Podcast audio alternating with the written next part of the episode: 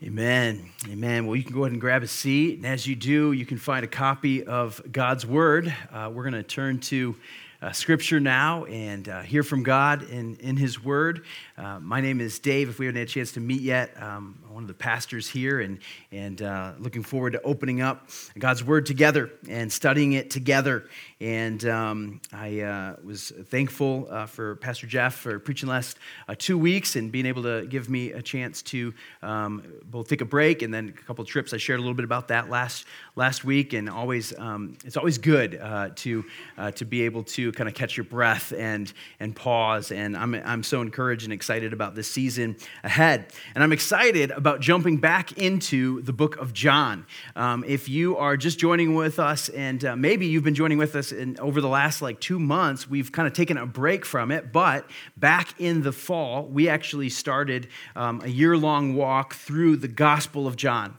And uh, the Gospel of John was written by one of Jesus' closest earthly friends, and uh, it has this very personal aspect to it. Uh, but John uh, wrote with a very specific purpose. Uh, he wrote everything that he wrote, everything that he recorded. It says that many more things could have been written down, many more things could have been shared, but the things that he shared, he shared so that you would believe that Jesus is the Christ, and that believing that he is the Christ, that he is the Savior, that he is the Messiah, that you would find life in his name. And so we've titled the series Life in His Name. And, uh, and so we took a little break for Advent, and then uh, we took the first part of the year just kind of reminding ourselves, kind of recommitting to who we are as a church, what God has called us to be in his word. Now we're returning back to the Gospel of John. And uh, Pastor Jeff uh, brought us back into it last week in chapter 7. So if you are just joining us, you weren't a part of um, the, the here, like being a part of John in the fall, that's okay. There's plenty to still catch up on and, and be a part of. Um, we still got like two thirds left of the book to go through. Um, and um, I wanted to mention that if you don't yet have one, we have extra John journals. And so if you would like a scripture journal, they're um, in the back. They're just a, a place that, or it's, it's, scripture on one side, kind of blank page on the other. It's a great way to, uh, to, to, be able to keep take some notes and follow along with where we're at. It's in the version of the um, uh, passage that we're using, which is the English Standard Version. And so that's kind of helpful to be able to follow the exact words of what we're looking at. But those are available at the uh, Connection Center. You can take one of those um, for free. We'd love to have you uh, use that. Uh, but this morning, we want to, um, uh, we're going to look at the passage, and it's going to kind of ask us a question this morning. And maybe as a parent, um, uh, I've, I've asked this question. Maybe you've asked this question of, of uh, others in your life. Um, maybe if you are a parent of your, of your children, if you've got a pet, maybe you've asked that of your pet at times. Um, but that is the question. Like sometimes my, my kids will do something kind of crazy, and we kind of ask the question, we're like, uh, you know, what are we going to do with you? Have you ever asked that kind of question? Like, what are we going to do with you? And, and kind of the idea is like, you know, like, oh man, like this is like, what, what's like, uh, we're just trying to get, get our hands around what's going on in the situation right now. Um, even this morning, as I was getting ready to go, like our, our dog, we have a little um, Cavapoo, and she is um, very sweet, um, but very affectionate. And she was sitting next to me as I was kind of, you know, going over some notes and kind of getting ready for this morning. And then um, our oldest daughter walked up and she like kind of looked at her and just sort of flipped over on her back and just kind of like was like, pet me, you know, like just laying there, just like begging for, and like, what are we gonna do with you, Zoe? Like, what, what is this? Like, what, what are we, what are we gonna do? See, now sometimes I think we can ask that question in like, you know, with, with kids or sometimes, you know, your friend, like, what am I going to do with you? Like, what's, what's going on? Maybe as an employer, you've had to ask that of an employee, what am I going to do with you, right? Um, there's situations, certain, like, what am I going to do with this? Um, there's kind of this question that I think is being asked in chapter seven. All of chapter seven happens at this festival. It's called the Festival of Tabernacles or the Festival of Booths as it is recorded here. But John chapter seven has for us this festival. And there's kind of this major overarching question that, that the people are sort of asking of this guy, Jesus. Jesus has kind of so, shown up a little bit on the public scene. Uh, a couple chapters earlier, in chapter 5, we looked at this back in the fall, but he healed a man on Sabbath. It was a paralytic man. He healed him, told him to take up his bed, walk, and, and this sort of started a bit of a controversy around Jesus. And, and people were trying to figure out what to do with him because by now they've heard some of his teaching. They've seen some of his miracles, they've witnessed his life and the things that he's doing, but they're kind of asking this question okay, Jesus, what are we going to do with you? Because some of these claims you're making, this isn't just a claim of, of a normal person. This is, this is, he was claiming to be God. He was claiming a, an authoritative teaching. He was doing things that people can't do. And so, Jesus, what are we going to do with you? And that's kind of the whole thing. Chapter 7, if I was to give it a title, it's like, what are we going to do with Jesus? It's kind of the idea. And that's the title of the sermon this morning is what are we going to do with Jesus? What to do with Jesus? And that's still a question I think that we need to wrestle with today, that many are asking today. Even if you are a follower of Jesus, maybe you've made the decision that you want to follow after Jesus, I think there still comes times and, and situations, what are we going to do with Jesus? How are we going to reconcile what he's saying here with this kind of circumstance that I'm walking through now? Or, or what am I going to do with, with this in, in light of what Jesus said here? What are we going to do with Jesus? And so that's kind of the question that I want to ask this morning as we approach the passage. And we're going to look at a bunch of verses. We're going to move quickly through them. We're, we're looking at uh, starting in verse 14 through the end of the chapter. There's a lot of verses. For that reason, I like to put the scripture on the screen so you can follow along, but it was kind of too many to get up there today. So, what I would encourage you to do is have your Bible open on your lap, be looking at it, following along together. If you don't have a copy of scripture, there's one underneath one of the seats in front of you. Um, you can use that. If you don't have a copy and you want to take that home with you, you can, but I would love for you to have it on your lap, following along, looking at it so that we can see it together. And we're going to look at and hear from uh, God together as we answer this question what are we going to do uh, with Jesus? Well, let's go ahead and, and look, at, um, look at this passage together. Why don't we jump right into it in verse 14? Let's just read the first part here uh, together. It says this About the middle of the feast, Jesus went up into the temple to begin teaching. Let me just kind of pause there if I can. I'm going to pause a couple of times just to kind of make sure we understand what's going on. This makes sense if you were here last week. Again, uh, the passage we looked at last week, this is the Feast of Booths. It was an autumn festival. It was one of three festivals that required all Jewish males to come to Jerusalem. If you lived within 20 miles of Jerusalem, you were expected to be there. And so when the, uh, his brothers, Jesus' brothers, were going up, they said, Hey, now would be a great time. This is a public festival. Now would be a great time. Why don't you come and do some of those amazing things you know, that you've been doing here in the rural area of, of, uh, uh, uh, of Galilee. He's like, why don't we go to the big city, big festival? This would be a great time to kind of go public with it. And Jesus is like, no, no this is not my time. I'm, I'm not doing it now. I'm not coming up now. And so uh, he hangs back, and the other brothers go. And then he privately sort of goes up, quietly attends the feast. Well, now it's the middle of the feast. It was a seven day feast. So, middle, it's been a few days. So, the middle of the feast, he now begins to go to the temple and he starts to teach. So now he's kind of making this public appearance. We're going to kind of come back to that in a second. Let's keep going. Verse 15. The Jews therefore marveled, saying, How is it that this man has learning when he has never studied? It's like he's never had a rabbi, he's never been to rabbinical school or something. Like, where is he getting this information? How is he teaching with such authority, is what they're asking there. Jesus answered them, My teaching is not my own. It's not mine, but it's his who sent me. If anyone's will is to do God's will, he will know whether the teaching is from God or whether I am speaking on my own authority. The one who speaks on his own authority seeks his own glory, but the one who seeks the glory of him who sent him is true, and in him there is no falsehood. What he's saying here is he's like, oftentimes, what you hear, he's kind of calling out some of the rabbis, some of the teachers of the day. He said, oftentimes, the teaching that they're giving you is teaching that is seeking after their own glory. He's like, what you're hearing or what you're responding to is this is a unique teaching because I'm not here to seek any glory of my own. I'm here to say and communicate, to do exactly what the Father has told me to do. And so I'm teaching with His authority. That's why it appears different. Well, then he kind of goes back to what, what had become the central issue of him healing on the Sabbath and asking this man to stand up and walk on the Sabbath. Verse 19, he says, Has not Moses given you the law? Yet none of you keeps the law. Why do you seek to kill me? The crowd answered, You have a demon. Who is seeking to kill you? Some clearly didn't know. They're kind of calling him crazy there, is, is basically what's, what's going on. They're like, You're out of your mind. Who's trying to kill you? And there were, there were at this point, there were people that wanted to kill him. Some of the uh, leaders wanted to kill him.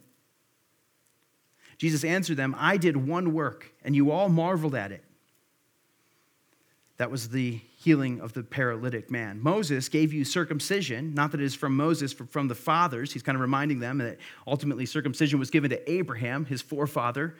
It was Moses who was a part of giving the law and wrote it into the law, but it's like it didn't come from Moses, it came from his fathers. And you circumcise a man on the Sabbath. He's sort of pointing out an inconsistency. He says, You believe in circumcision, that is on the eighth day that you take the males that were born and you circumcise them. If that happens to fall, that eighth day happens to fall on the Sabbath, it's like, which law do you follow? That we don't do any work? Or do we circumcise? And they said that the circumcision is superior, it kind of takes precedence. So you're not breaking the Sabbath by following that, but there's a hierarchy in the laws. And Jesus is trying to make the same point. He's like, if on a Sabbath a man receives circumcision so that the law of Moses may not be broken, are you angry with me that on the Sabbath I made a man's whole body well? Do not judge by appearances, but judge with right judgment.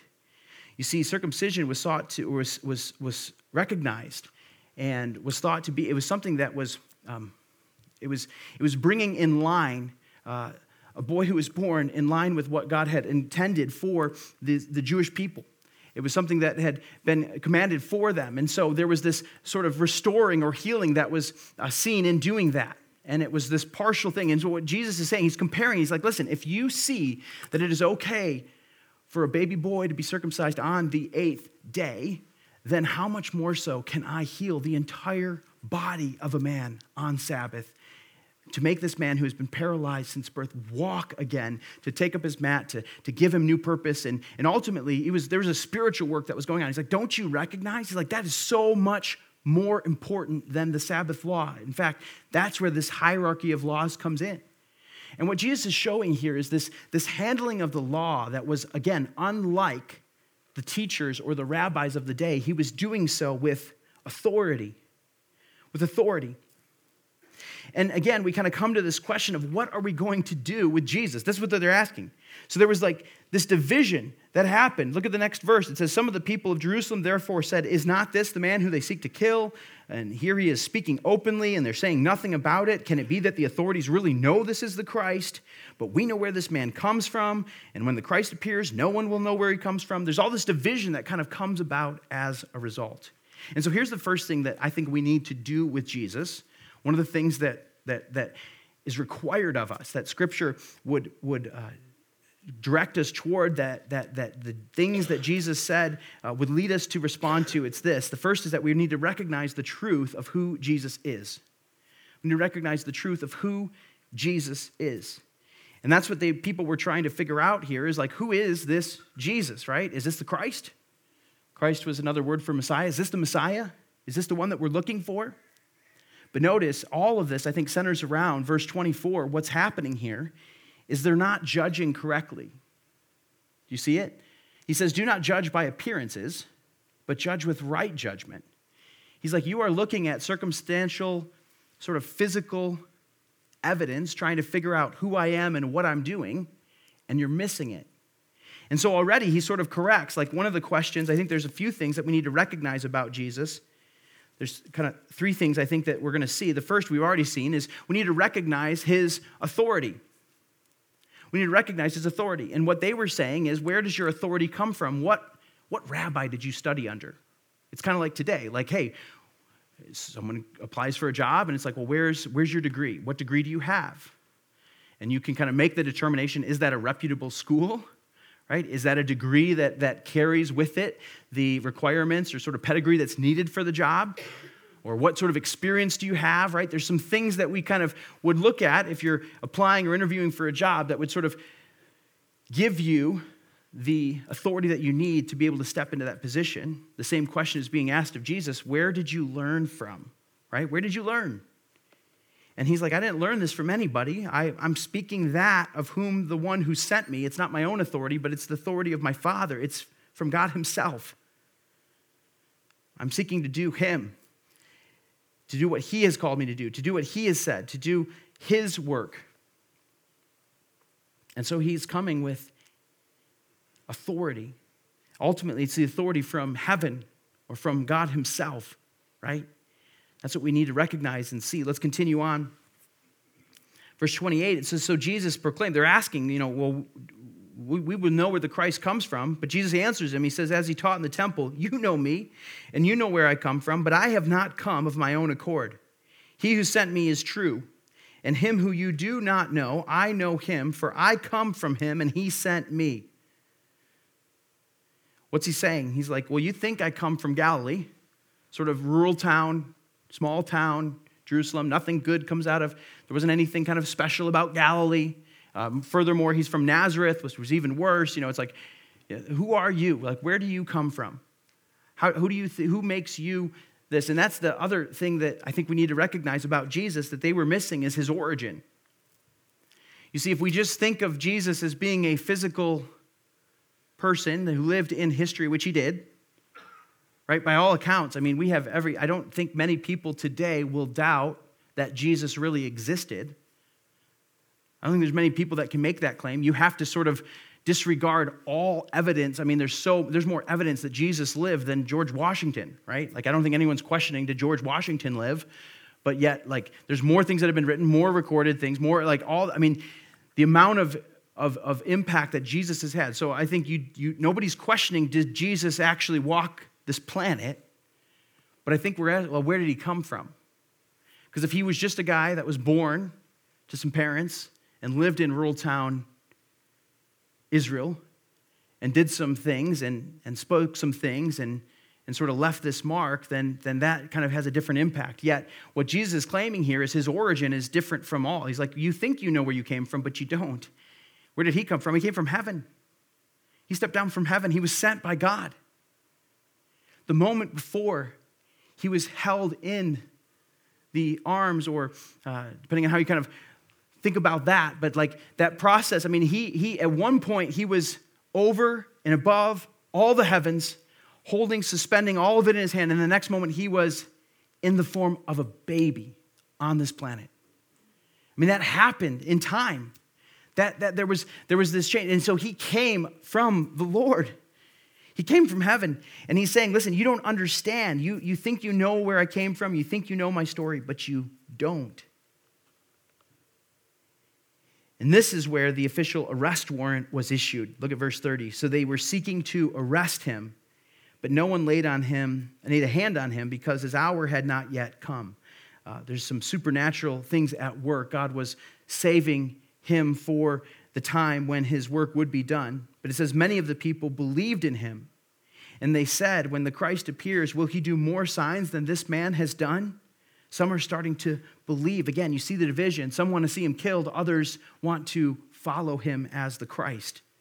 Let's continue. Let's look at this third, third thing that I think we need to recognize about Jesus here is this is the Pharisees heard the crowd muttering these things about him, and the chief priests and Pharisees sent officers to arrest him. Now, you just have to understand the chief priests and the Pharisees um, do not get along about a whole lot of things. These are kind of opposing groups, okay? This is like kind of opposing political parties, if you will. They didn't team up for much. It would be like the Republicans and the Democrats getting together on something. What? Like that doesn't happen, okay? So like I know we don't see that, but when you see this, like the chief priests and the Pharisees are both going after Jesus, like they have a mutual enemy, right? Like, and that's sometimes what, what it takes. This mutual enemy, they're coming together and Jesus said, I will be with you a little longer, then I'm going to him who sent me. You will seek me, and you will not find me. Where I am, uh, where I am, you cannot come. And the Jews said to another, They're like, okay, where's this guy going? Trying to figure it out. Where does this man intend to go that we will not find him? Does he intend to go to the dispersion among the Greeks and teach the Greeks? He's like, basically, is he getting out of town? Like, is he leaving Israel? Is he going to one of the Gentile nations and he's going to go minister to, uh, to, to, to both the Gentiles and those Jews who are still dispersed, who haven't come home yet? Is that where he's going? Notice what he says. He says, What does he mean when you will seek me and you will not find me? Where I am, you cannot come. Where was Jesus going? Well, when his work was over, he came with a specific agenda to do. They didn't understand. This is what we have to recognize that he came with an agenda. And his destination, again, was heaven. So, where was his authority? It was from heaven. Where was his origin? It was from heaven. What was his agenda? It was to bring heaven to earth, it was to bring God's kingdom down. And when that was over, he was going to return back to his Father. That's where they were going, where he would not be found. And so, if we could, I'd love for us to just sort of, again, ask the question what are we going to do with Jesus? What we see here is that people were looking at him with all sorts of physical, uh, physical judgment, right? He says, You judge by the appearance, what you see. And I think today, the same thing happens for us today. We approach Jesus a lot of times in a very physical sort of sense, like, how is Jesus impacting my today? How is he impacting this situation right now? How is he impacting my physical well being? How is he inf- impacting my mind? And he does do all of that for sure. There is impact that Jesus has on all of those things. But the thing that was missing, that the people were missing here, is that Jesus came as the spiritual Savior first and foremost. And the physical was going to fall in line and was going to come with it. Jesus was a physical or was a spiritual Messiah. They were looking for a physical Messiah. They wanted someone to overthrow Rome, to lead the people, to establish a new world power. Like they wanted all of that. That's what they wanted. And I wonder sometimes do we make the same mistake? Do we fail to recognize what Jesus has done, what he is doing, what he wants to do in our lives now, and do we sort of shortchange all the things that God is trying to do? I mean, some of us, when, when we talk about, say, you know, Jesus being the source and, and, and, and place of our peace, like, yeah, yeah, but what about this? No, no, did you miss it? Like, like you could have real, genuine, filling peace in your life because of what Jesus has done, that he satisfies the wrath of God through his accomplished work on the cross, that he fills you with his spirit, that he can breathe life into you, that he can give you purpose and it can lead you toward peace, that, that this is something far beyond the physical things that we may be stopping at. See, I think we need to sort of step back and just kind of ask the question is are we recognizing Jesus for how he has made himself known, for who he truly is? We need to recognize who Jesus is. You know what I think I, uh, um, I don't know if I gave you the big idea, but um, now's, no, uh, now's the best, good time as any. Here's what we're seeing in all of these things is this, is that there's a direct correlation to our response to Jesus and our experience of life in his name. In other words, our response to Jesus is the key to experiencing life in his name. You see, the life that Jesus came to bring was being missed by the crowd, by the leaders, by even his brothers, because they were failing to recognize who Jesus is. When we recognize, when we judge Jesus rightly, that is the beginning, that is the key to experiencing the life that he came to bring.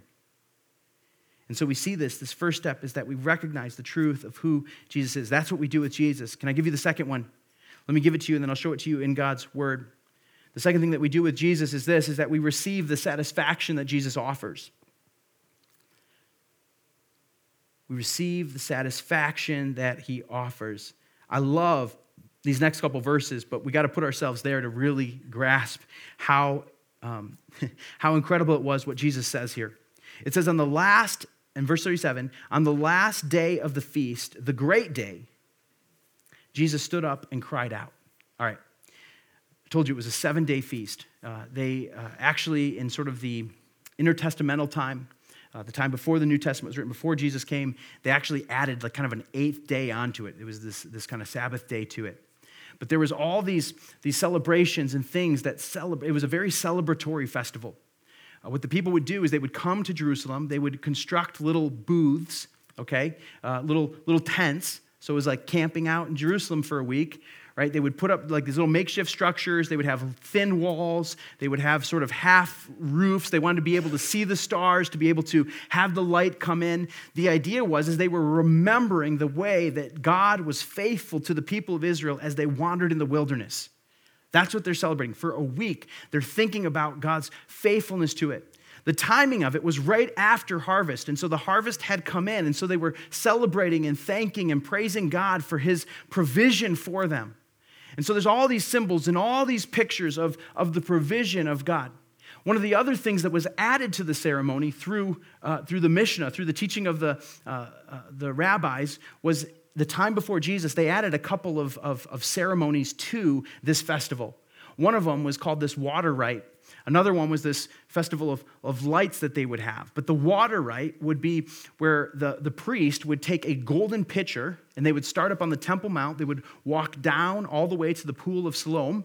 They would fill the pitcher up. And as they're filling that pitcher up, they would, all the people, all the men would say um, the words of Isaiah 12 With joy you draw water from the wells of salvation.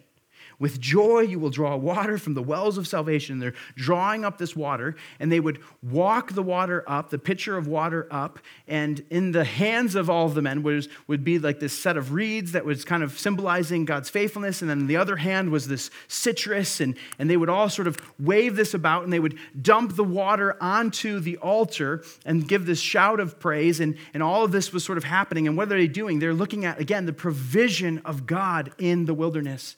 He gave them water. He, he satisfied their thirst. They were wandering in the desert, and God gave them this water. And so they were remembering the way that God had provided and celebrating that together.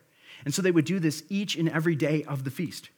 So, day one, water, water, water rite. Day two, water rite. Day three. On the seventh day, they would actually do this very thing seven times. Seven times. They're walking this water up and they're dumping it in this kind of picture of the provision and the satisfaction that comes through this. Are you getting the picture? Do you have it in your mind? So, this is why it's so important to read God's word in the context of what it says. Because why did John point out the timing of what Jesus just said? Look back at your passage. On the last day of the feast, the great day, Jesus stood up and he cried out. What did he say? What did he say? He wasn't invited to do this. What did he say, though? He says, If anyone thirsts, let him come to me and drink. Whoever believes in me, as the scripture has said, out of his heart will flow rivers of living water. This is like, wow, this whole picture of the water being poured on the altar is happening. He breaks into it and says, like, you are looking for God's provision of satisfaction. I want to tell you where it's found. It's found in me. You see, there's so much symbolism going on with the whole way that Jesus is handling this festival. I think it's the whole reason he didn't come up at first and, and sort of display himself publicly is, is they're looking for and thanking God for his provision, for his faithfulness, for his, his taking care of them. And what is the way that God is primarily providing, primarily taking care of them? Is it not through the person of Jesus Christ? So here they're in the middle of celebrating this, and then Jesus shows up onto the scene, and he's like, I'm here, right? Like, God has given you the provision that you were seeking. He's, he's, he's given you this, He's given you me. And notice what Jesus says if anyone thirsts, it's an invitation. He says, if you're thirsty, and who isn't thirsty? Right? He's not just talking about a physical thirst, he's talking about a spiritual thirst. We looked at this a little bit in chapter 4 when we looked at the encounter with the woman at the well. But that woman was going to draw water, and he uses this, Jesus uses this picture of, of her thirst to kind of get at her spiritual needs. And, and he's there in front of this people, and he's like, if anyone thirsts, who there does not have spiritual needs? Who there is not lonely or tired or confused or hurting or fill in the blank? He's like, if anyone thirsts, what should he do? He should come to me and drink. Saying, listen, if you're thirsty, I have the satisfaction that you are looking for. How do we receive the satisfaction? How do we experience this? It says, Whoever believes in me will receive this flowing river of living water. I love that. I mean, we sang that line this morning already. Did you catch it at the end of that song that we sang? Same God. It says, Holy Spirit, come and fill me again. Let your river flow, like fill me with your spirit again. What is this living water? What is it that he's talking about? Well, we get a little commentary here from John. Verse 39 is John's comment on it. It says, Now he said this, he said it about the Spirit, whom those who believed in him were to receive. For as yet the Spirit had not been given because Jesus was not yet glorified. What does it mean that the Spirit had not been given? It mean the Spirit wasn't at work, that he wasn't doing things? No, it's not that. But you have to understand that before Jesus was glorified, the Holy Spirit was not given in the same way. If you read your Old Testament, which I know many of us are, keep going.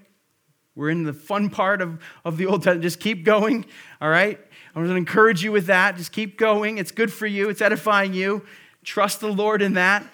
But we're reading through the Old Testament together, and what you see in the Old Testament is you see that the Spirit came upon people at a certain time for a certain purpose. So, David, this is the Spirit came upon him. Samson, the Spirit came upon him. Elijah, the Spirit came upon him. He, the Spirit would come and it would come upon and it would lead and kind of provide in a specific way, in a specific time, for a specific purpose. But that changes. That what we see is a little different. Is after Jesus is glorified, it says that all who believe in his name receive the Spirit of the Lord. The Holy Spirit indwells, that He comes into, that He fills all who would follow after Jesus, who have received that free gift of life. That one of the things that comes along with that is the indwelling work of the Holy Spirit. And so, what He's saying here is He says, Look, if you are, if you need satisfaction, if you're thirsty, come to me and the Spirit will be given to you. He's saying what is yet to come. And that's exactly what we saw at Pentecost as it was poured out on the Jews. We see it poured out in Samaria uh, to those um, Samaritans. And then we see it again poured out to the Gentiles. We see three times in Acts that there's these specific circumstances. And then, as the letters are being written to the church, as things are being discussed, it's, it's very clear that at this point the Holy Spirit is being given. So if you are a follower of Jesus, you have been filled with the Spirit. And we talk about a filling of the Spirit. Now, here's the thing that we have to understand. Can I just tell you something about the filling of the Spirit? Is that the, you have all of the Spirit if you are in Christ. The question is, does the Spirit have all of you? See, a filling of the Spirit, I think, has to do more with Him having us and us submitting to Him and giving ourselves over to Him and allowing Him to lead and for Him to guide and for Him to direct. And so that's why I think when we talk about a filling of the Spirit, if we say that, that we receive the satisfaction Jesus offers, well, then why are so many of us, maybe this morning, you would check the box as dissatisfied or unsatisfied? Why do we find ourselves in a place of dissatisfaction if we have been given the Spirit?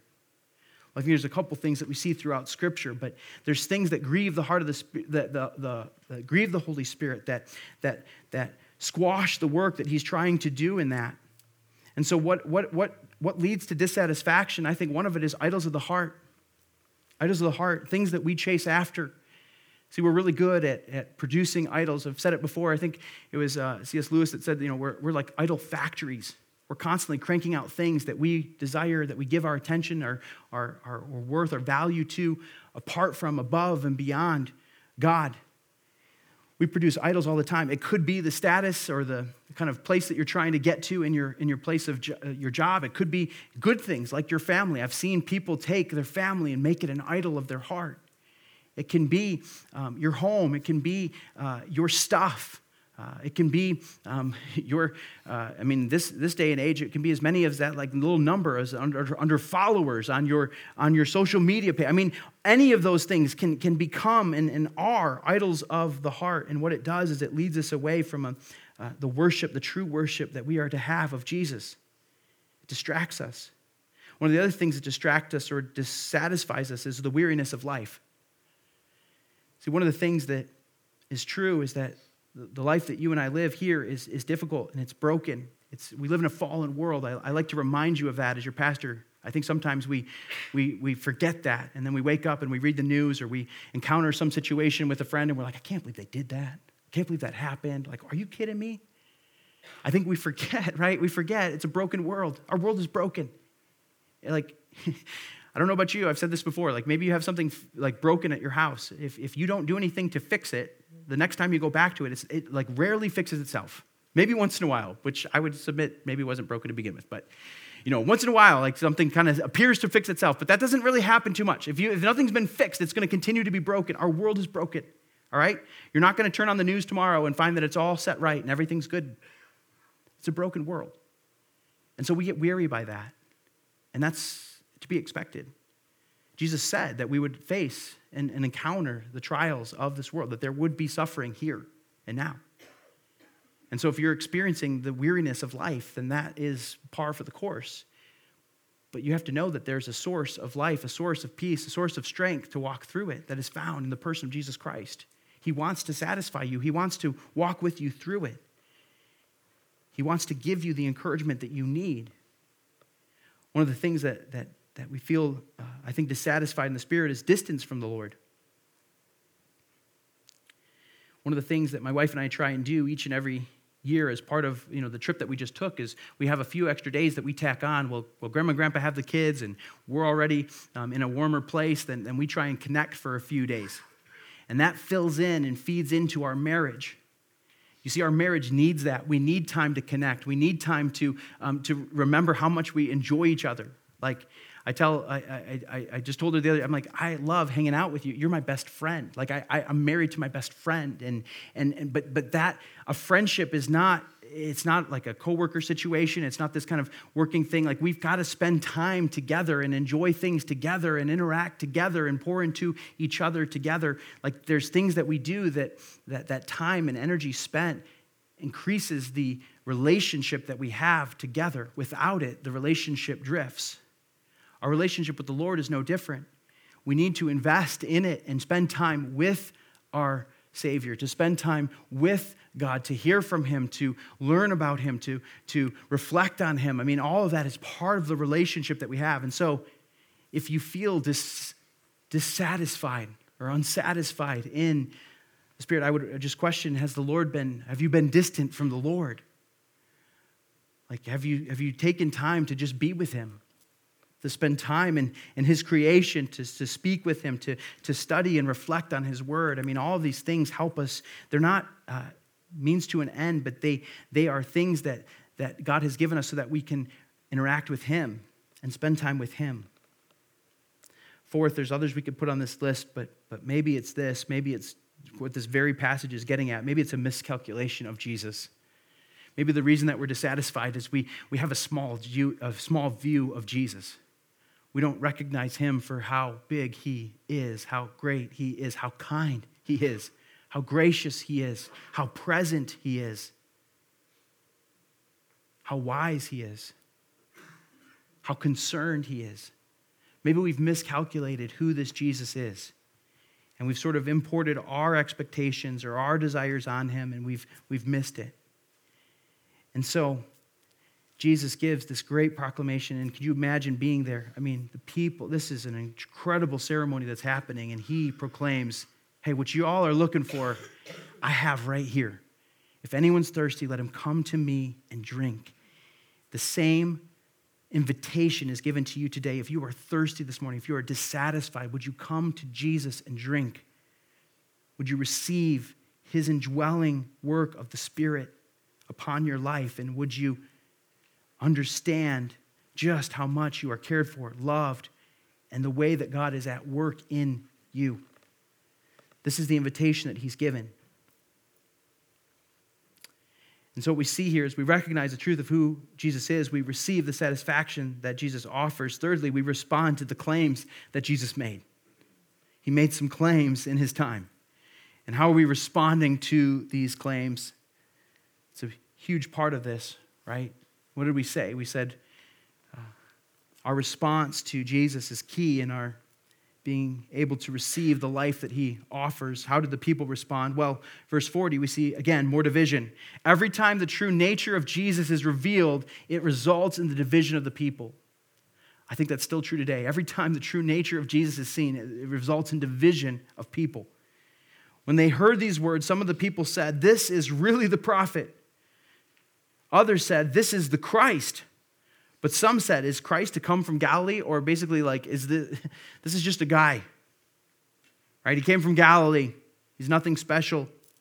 Has not the scripture said that the Christ comes from the offspring of David and comes from Bethlehem, the village where David was? So there was division among the people over him. Some of them wanted to arrest him, but no one laid hands on him. Such a curious question, right? They didn't take the time to even figure out who Jesus was and where he had been born. They're, the very question they're asking, like, isn't he supposed to be born of David? Isn't he supposed to be born of Bethlehem? It's like, hey, uh, everyone reading this, John's gospel later, would have known that this was true. So they're seeing kind of the ignorance of the question. But he was of the lineage of David. He was born in Bethlehem. So their questions are right, but they're, they're, they're wrong in the answers. But then look at what happens. Verse 45 the officers then came to the chief priests and the Pharisees, the ones who they were sent, right? They sent these official officers to them who said to them, Why did you not bring him? They come back, no Jesus. The officers answered, No one ever spoke like this man. Like they went to arrest him and they're like, How, can, how do we arrest this guy? I've never heard anything like this. Never done anything. You have to understand, like the, the, the, officials, the officers would have been themselves Levites. These weren't just like sort of the hired grunt, like sort of, you know, brute force sort of going. When they went to arrest Jesus, they actually listened to him before they arrested him. And they're like, man, I'm hearing something I've never heard before. How could we possibly arrest this man? And so the Pharisees were furious. They said, Have you been deceived? Have any of the authorities or the Pharisees believed in him? They're like, Don't tell me, like at the highest level, that we're starting to fall here. But this crowd does not know that the law is accursed. Nicodemus, remember him from chapter 3? He's the one that came to Jesus in the night, part of the Sanhedrin. It says uh, he came, he was one of them, and he said to them, Does our law judge a man without first giving him a hearing and learning what he does? It's like, isn't there some sort of trial or, or don't we need to at least hear him out? And they attack him. Are you from Galilee too? Search and see that no prophet arises from Galilee. You see, what we see here is, is this, uh, this failure to respond to the claims that Jesus made. And some are responding with belief, others are responding with, um, uh, with with fighting it, with trying to squash him, with trying to arrest him, with trying to kill him. And the question is I mean, the claims still stand. Like the things that Jesus said are still out there. And so, my question for us this morning is how are we responding to the claims that Jesus made? I love that phrase about there's no one who ever spoke like him. See, one thing you have to understand is that there is no other way to life.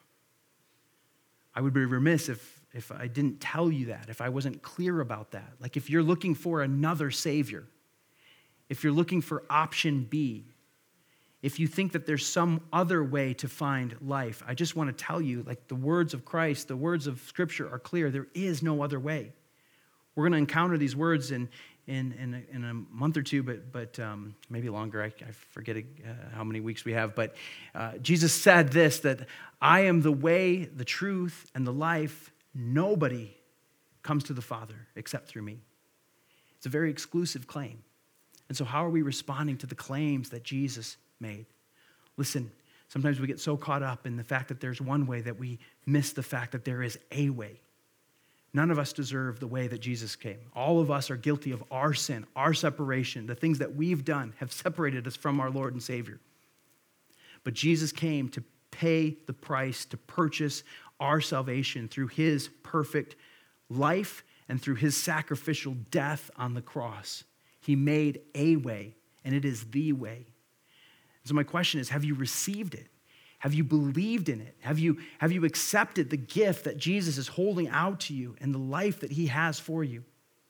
And as we've talked about many times before, I think it even came up last week, is that it's not just about what the work that Jesus is trying to do is not just a work of salvation it's also a work of sanctification and glorification. Like he is, he is working in you. And so if you are still have breath in your lungs, then he is not done working on you. He is still working, he is still changing, shaping, growing, perfecting. He is working on you. And so this morning, I don't know what you carried in. I don't know if you had the best week or the worst week or just kind of a week, whatever it may have been. The thing is, is that Jesus is the life that we need.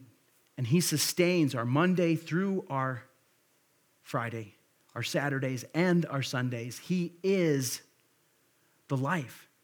And the claims that He made, what He was saying here, He was trying to impact the people. And we're going to see this continues to get played out. Like, what are we going to do with Jesus? What are we going to do with Jesus?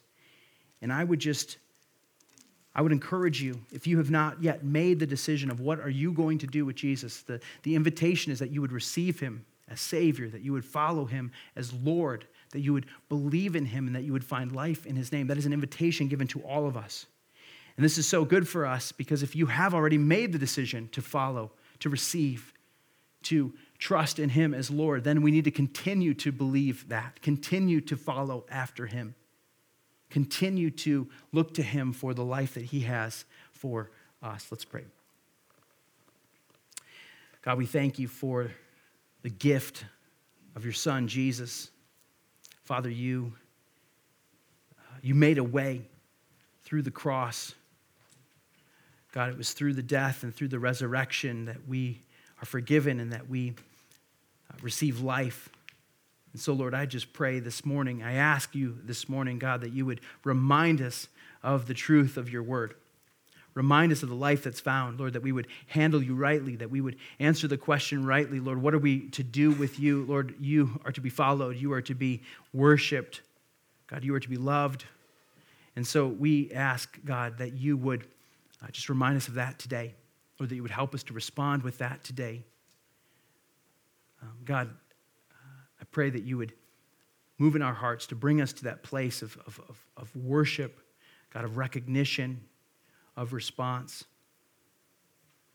God, would you do this? We ask in the name of your Son, Jesus. Amen.